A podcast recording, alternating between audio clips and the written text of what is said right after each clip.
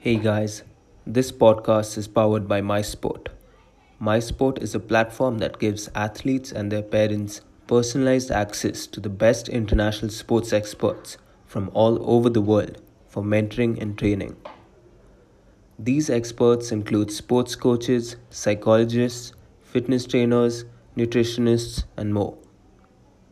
You will be able to connect via audio call, video call, or in person if you're in the same city.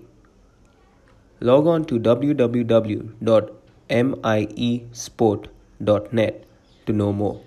Further details on the show notes. Hey guys, so let's talk about the different types of consumers in sport.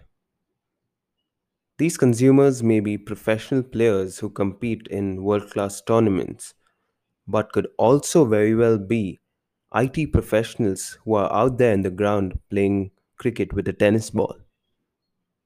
They could be fans at a game or spectators watching TV from their homes. Consumers may be the ones who wear jerseys of their team or even the ones who listen to the radio or view matches and keep up with the scores through their phones.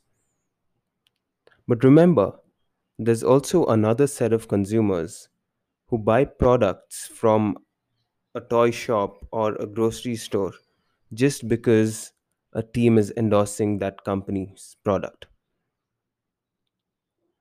These products associate themselves with the sports team or the athlete to recreate the emotions that sports brings out in people. The intention behind this is to have similar emotions towards their brand.